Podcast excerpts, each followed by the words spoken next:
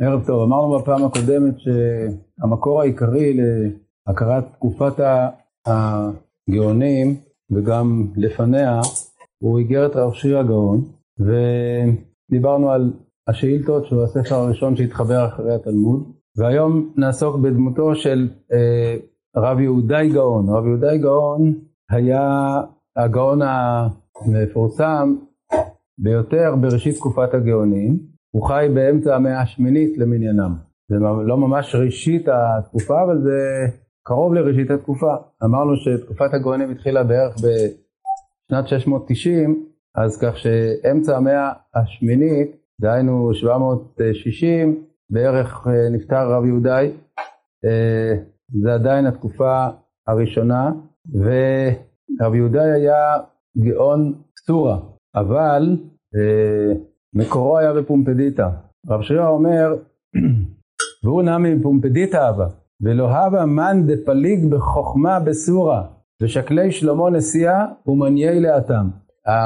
הנשיא, דהיינו ראש הגולה, בבבל היה, חוץ מאשר uh, הסמכות התורנית שהתרכזה בשתי הישיבות בסורה ופומפדיטה, היה, הייתה סמכות שלטונית של אה, יהודי שהתמנה בהסכמת השלטונות הפרסיים והוא נקרא ראש, הגל, ראש הגולה, ריש גלותא, כפי שאנחנו יודעים מהגמרא, גם בתקופת האמוראים כבר היה המושג הזה ריש גלותא, ואותו שלמה ריש גלותא מינה את רבי יהודאי להיות גאון בסורה למרות שהוא היה מפומפדיטה, והדבר המעניין הוא שגם אחיו של רבי יהודאי, ששמו היה רב דוידאי, היה גאון באותה תקופה בפומפדיטה, הם היו שני אחים, זה היה פעם יחידה בכל תקופת הגאונים, ששני אחים היו שני הגאונים של שתי הישיבות. רב אה, דוידאי היה בפומפדיטה ורב יהודאי אה, מונה על ידי ראש הגולה להיות גאון סורה.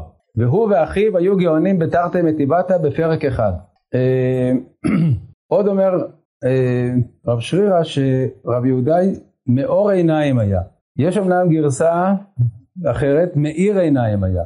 אז לפי הגרסה מאיר עיניים אפשר להבין שזה סתם שבח כזה, מאיר עיני חכמים, כמו שנאמר על רבי מאיר, שהוא מאיר עיני חכמים בהלכה. אבל לפי הגרסה מאור עיניים, הכוונה שהוא היה סגי נאור, כלומר שהוא היה עיוור. וזאת הגרסה הנכונה, כי יש, יש אה, עדויות נוספות על כך שרבי אה, יהודאי, לפחות בחלק מימיו, לא ראה בעיניו, ותלמידיו כתבו מפיו, הוא לא כתב בעצמו את הספר החשוב ביותר של כל אה, ראשית תקופת הגאונים, והוא ספר הלכות פסוקות. ספר הלכות פסוקות לרבי יהודאי הוא ספר ההלכה הראשון, המקיף, שנכתב אחרי התלמוד. דהיינו, אם השאילתות הוא ספר שהוא לא ספר הלכה מקיף, מפני שהוא עוסק בנושאים ספציפיים לפי פרשיות התורה, יש בפרשת בראשית מצוות פרו ורבו, אז הוא מדבר על פרו ורבו. עובר לפרשת uh, לך לך, הוא מדבר על מילה, וככה הלאה. לעומת זאת הלכות פסוקות הוא ספר שנכתב כספר הלכה רצוף, דהיינו הוא אמור להכיל את כל ההלכות של התלמוד שנוגעות בזמן הזה, והוא סידר אותם לפי נושאים, שהם לא בהכרח לפי סדר מסכתות הש"ס, והוא אמר, הוא, הוא היה אמור לשמש כספר הלכה פסוקה, כלומר, כן שולחן ערוך. הספר הזה, אה, כפי שאמרנו, לא התחבר בידיו של רב יהודאי, אלא על ידי תלמידיו שכתבו מפיו, אבל הוא היה נחשב לספר אה, סמכותי ביותר במשך כל ראשית תקופת הגאונים, והראשונים, לא רק הגאונים עצמם, אלא גם הראשונים עדיין השתמשו בספר הזה כספר אה, הלכה סמכותי. הרמב"ן למשל, אה, מלבד הספר הלכות גדולות שעליו נדבר, שהתחבר יותר מאוחר, עדיין מביא די הרבה את הלכות פסוקות, שהיה לו, היה בידיו ספר הלכות פסוקות של רבי יהודאי. עכשיו, מה יש בידינו? בידינו יש כתב יד אחד בעולם, שהוא ספר הלכות פסוקות לרבי יהודאי, ככה הוא מיוחס, והוא לא שלם, הוא לא, הוא לא מקיף את כל הספר. הדבר המעניין הוא שיש גם הספר נכתב בארמית, כלומר ב, בלשון תלמודית. ויש גם אה, ספר בעברית צחה, רק בעברית, שהוא תרגום של ספר הלכות פסוקות לעברית, שנעשה בארץ ישראל. מכאן רואים עד כמה שהרב עד כמה שהספר הזה היה נחשב, שבארץ ישראל תרגמו את הלכות פסוקות של רבי יהודאי, והספר נקרא בשם הלכות ראו, הלכות ראו זה בעצם תרגום לעברית של הלכות פסוקות. גם הוא לא שלם, גם הוא מתחיל פתאום באמצע הלכות שבת. ראו כי נתן, נתן השם לכם את השבת, מזה, מתחיל, מזה נקרא ספר הלכות ראו. שני המקורות האלה נמצאים בידינו. אחר כך מצאו עוד קטעים של ספר הלכות פסוקות בגניזה בקהיר וכדומה, וכל מה שיש כיום זה הספר הזה, הלכות פסוקות, אה, שהוא כולל את כל החומר שקיים אה, היום, דהיינו הכתב היד היחיד הזה בעולם, פלוס תוספות מהגניזה, וזה יצא לאור בהוצאת אה, אהבת שלום לפני כמה שנים. זה ספר שהוא, כפי שאמרנו, מסודר לפי נושאים, הלכות שבת, הלכות יום טוב, הלכות בכורות, הלכות נידה וכדומה, והוא מביא את, ה, את הספר לאוויר, כן? הוא נמצא בספרייה, אז כך שאפשר לראות אותו בספרייה. אה, הוא המקור ההלכתי הקדום ביותר שיש לנו חוץ מהשאילתות. וכפי שאמרנו, הסמכות שלו היא גדולה, הוא מביא רק את המסקנות של הגמרא להלכה. מה שלמעשה עשו אחריו, הריף, אה, בעל הלכות גדולות שעוד נדבר עליו, ואחרים. אז הראשון והקדמון הוא רבי יהודאי. ההערצה אל רבי יהודאי גאון הייתה עצומה, ורואים את זה באופן מיוחד בכתביו של תלמיד תלמידו, שמצאו אה, חיבור שלו בגניזה בקהיר, שמו של התלמיד הזה היה פרקוי, שם מוזר קצת, אבל אה, בהתחלה חשבו שזה בכלל לא שם, אלא שזה פרקים, בסוף מתברר שזה שם האדם, פרקוי, והוא אה, כותב על, אה, הוא כתב חיבור על אה, מנהגים מסוימים שהם מנהגי טעות, ובעיקר אה, מנהגים שנהגו בארץ ישראל. הוא היה תקופה מסוימת בארץ ישראל, וראה שם מנהגים מסוימים לגבי תפילות, לגבי אה, הלכות אה, איסור והיתר, שלא טעמו את המנהגים הבבליים שנהגו ב- בישיבות בבבל, והוא כותב אה, חיבור ל- להראות את, ה- את הטעות שבמנהגים האלה.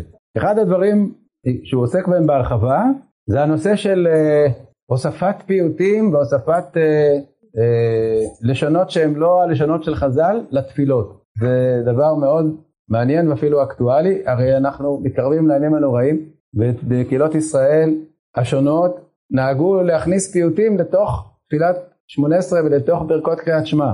הוא מתנגד לזה בחריפות, והוא אומר שמכאן אתה למד שאסור להוסיף אפילו אות אחת בשבחו של הקדוש ברוך הוא מה שלא תקנו חכמינו ז"ל. וכל שכן שאסור לשאול אדם צרכה בשלוש ראשונות ובשלוש אחרונות. וכל שכן שאסור לומר איסור והיתר ואגדה.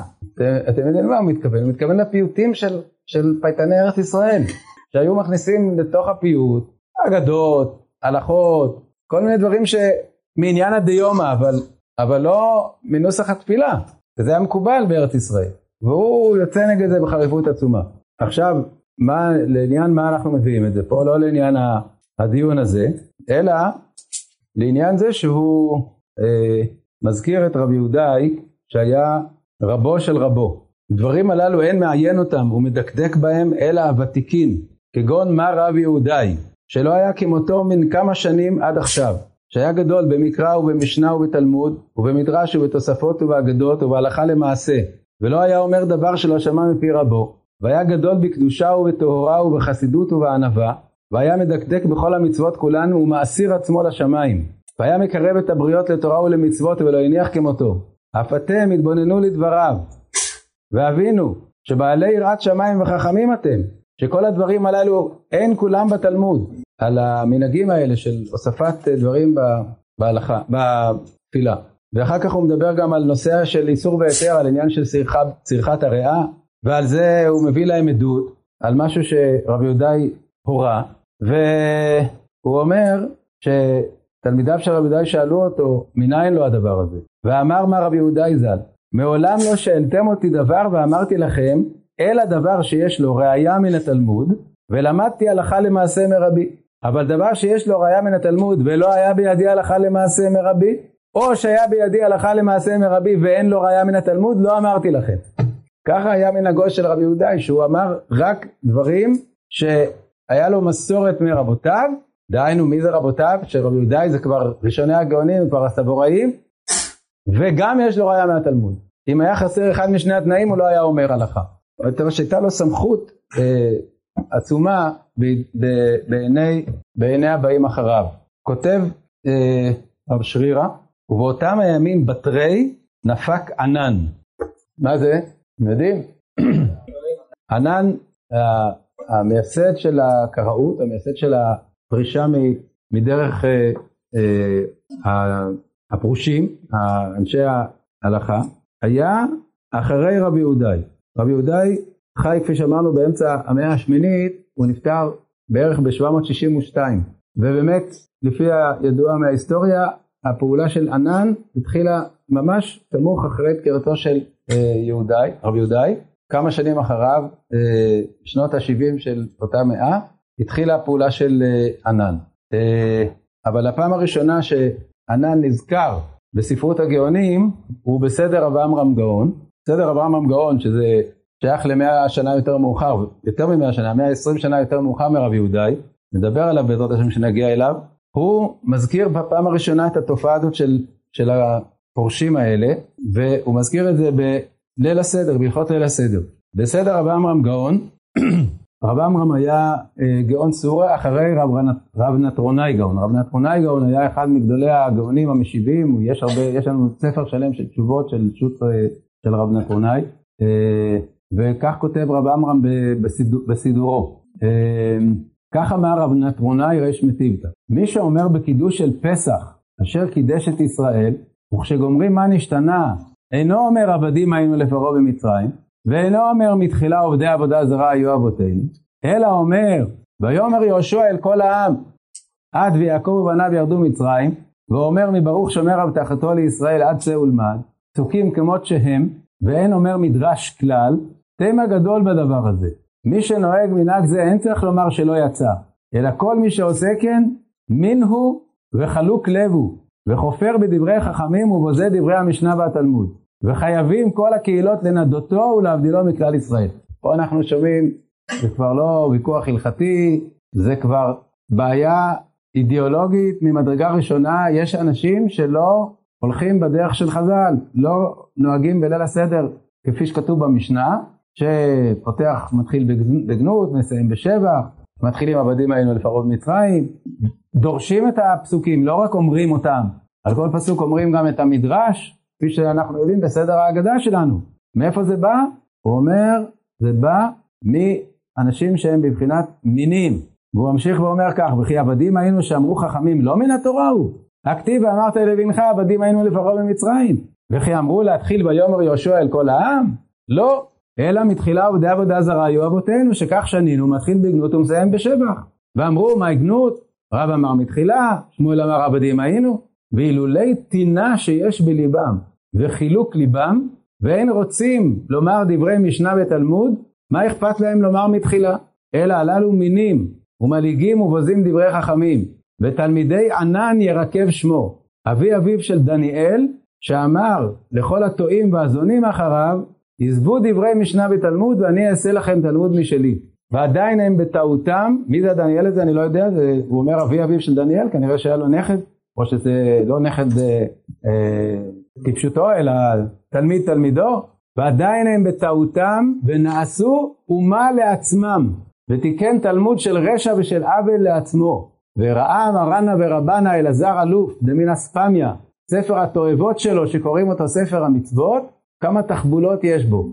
וצריכים לנדותם שלא להתפלל עם ישראל בבית הכנסת ולהבדילם עד שיחזרו למוטב ויקבלו עליהם שנוהגים כמנהג שתי הישיבות. שכל מי שאינו נוהג, מנהג שלנו לא יצא ידי חובתו. כל הדבר הזה מופיע בתוך הסידור של רב עמרם גאון, שהוא לגבי סדר ליל הפסח, כבר הכיר שיש קהילה ש, של קראים שהם פרקו מעל עצמם את עול התלמוד, את עול המשנה, והם אומרים רק את הפסוקים, פסוקים מהתנ"ך. והוא מזכיר פה לראשונה את ספר התועבות שנקרא ספר המצוות של, של ענן.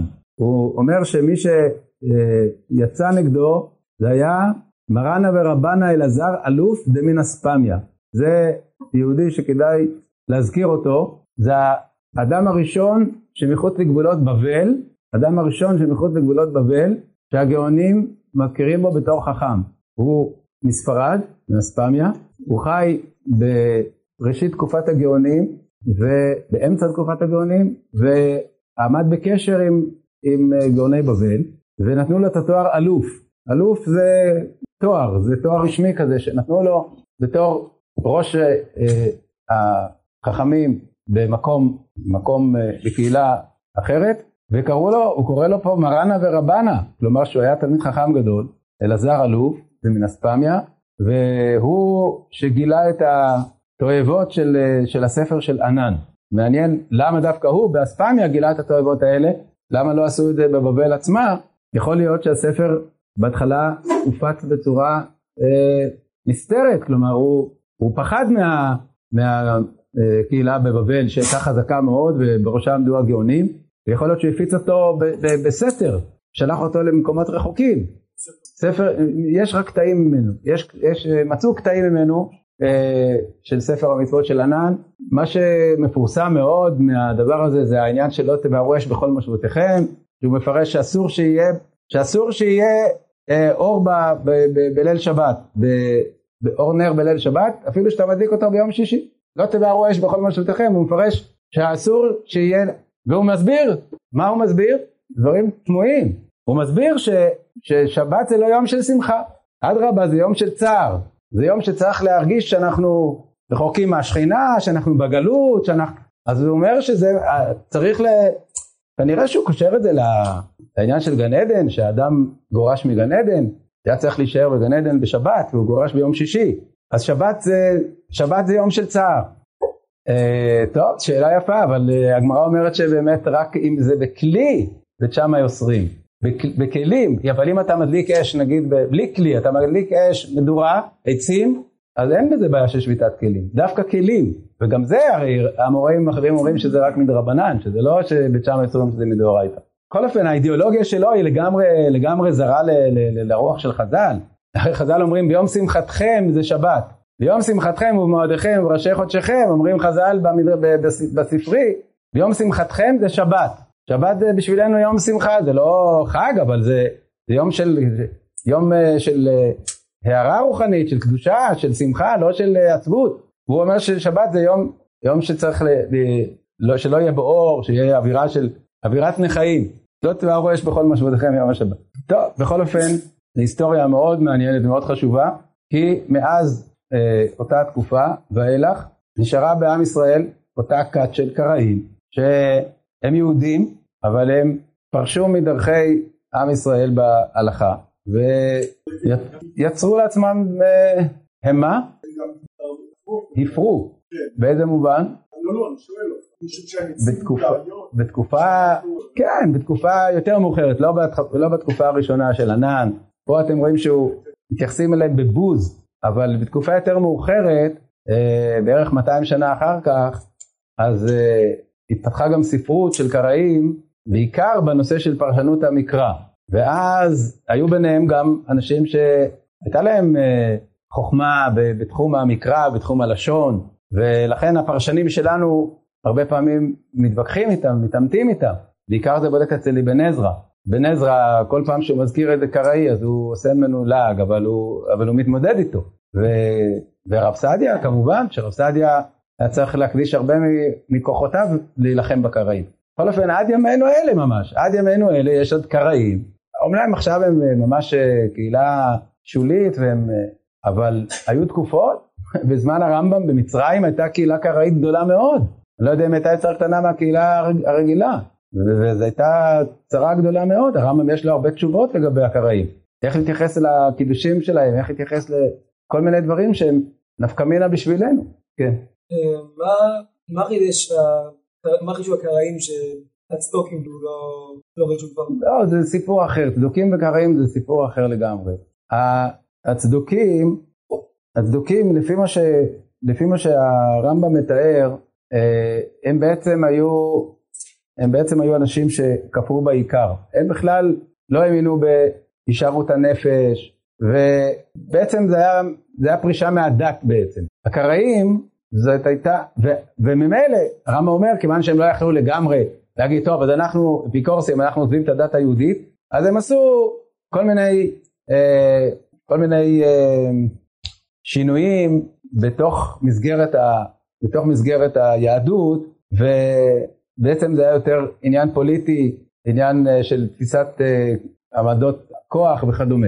אבל הקראים הם לפחות חשבו באמת ובתמים שהם באמת רוצים להיות, אה, להיות אה, נאמנים לתורת משה והתחילו לנסות לפרש את התורה לפי איך שהם מבינים אותה.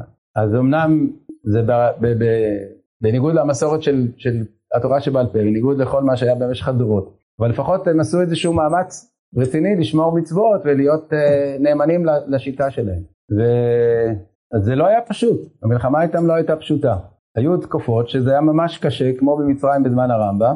הרמב"ם כותב דברים חריפים ביותר שאין כדוגמתם, הוא כותב שצריך להתייחס אליהם, אל, ה, אל המינים הראשונים, אלה שבאים כאילו לה, לה, להתחיל קהילה קראית חדשה, צריך להתייחס אליהם בדין מורידים ולא מעלים, וממש בחריפות עצומה.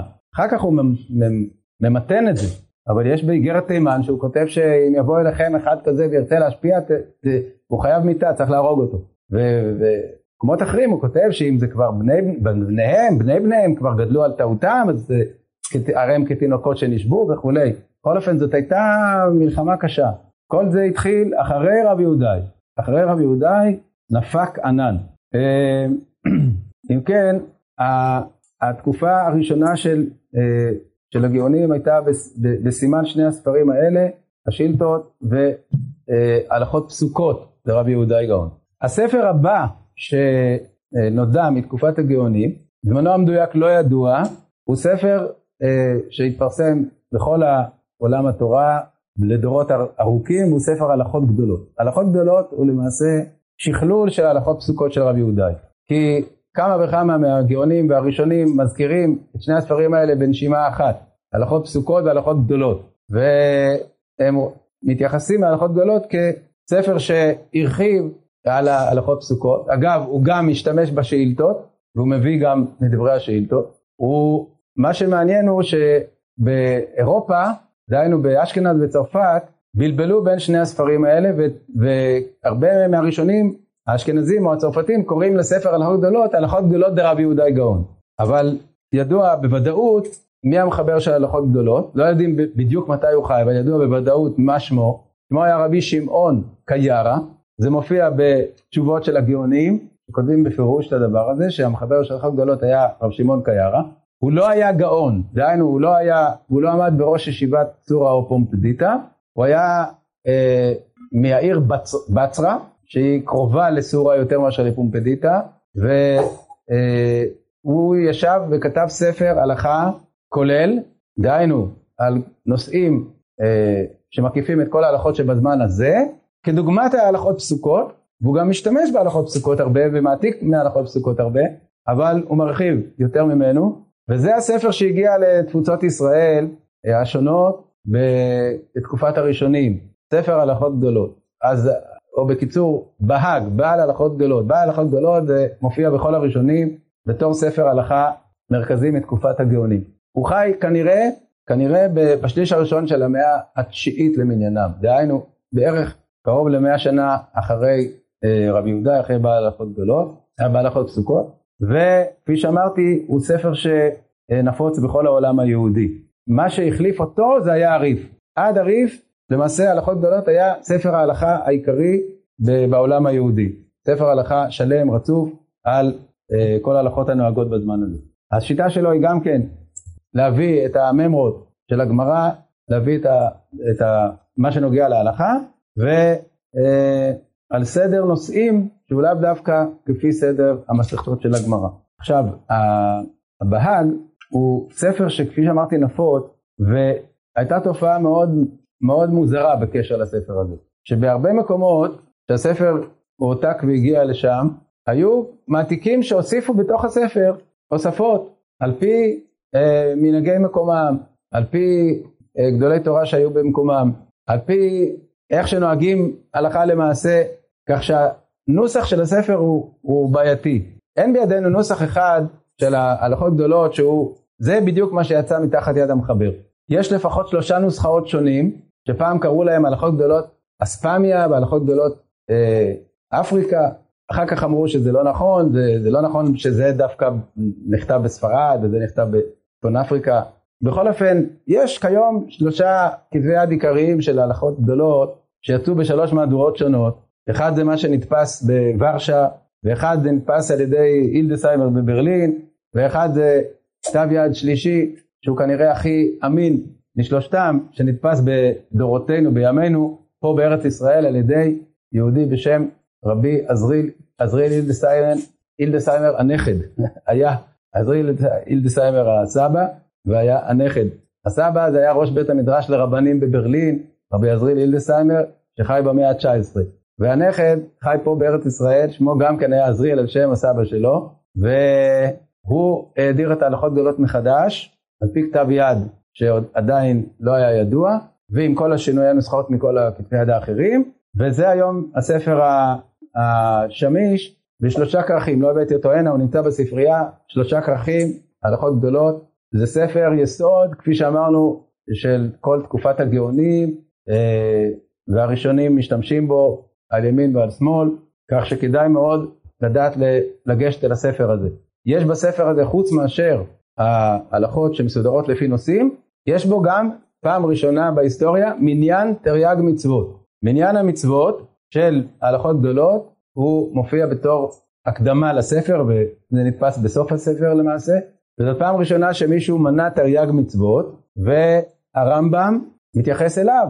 כידוע בהקדמתו לספר המצוות הוא כותב שהבעל הלכות גדולות מנה את המצוות ויש לו הרבה השגות עליו הרבה מה להגיד עליו. והרמב"ן בהשגותיו על ספר המצוות של הרמב"ם הרבה פעמים מגן על הלכות גדולות על המניין של הלכות גדולות. בכל אופן הלכות גדולות אה, הוא גם כן ספר סמכותי וספר שיש אה, תמיד עניין לעיין בו. הראשונים מביאים אותו על ימין ועל שמאל ורבנו תם למשל מאוד מאוד מחשיב אותו, הוא אומר שמה שכתוב בהלכות גדולות זה דברי קבלה, זה דברים שאי אפשר לחלוק עליהם כמעט וכולי. כמו שהתייחסו לשאילתות, ככה התייחסו גם להלכות פסוקות ולהלכות גדולות כספרים ש...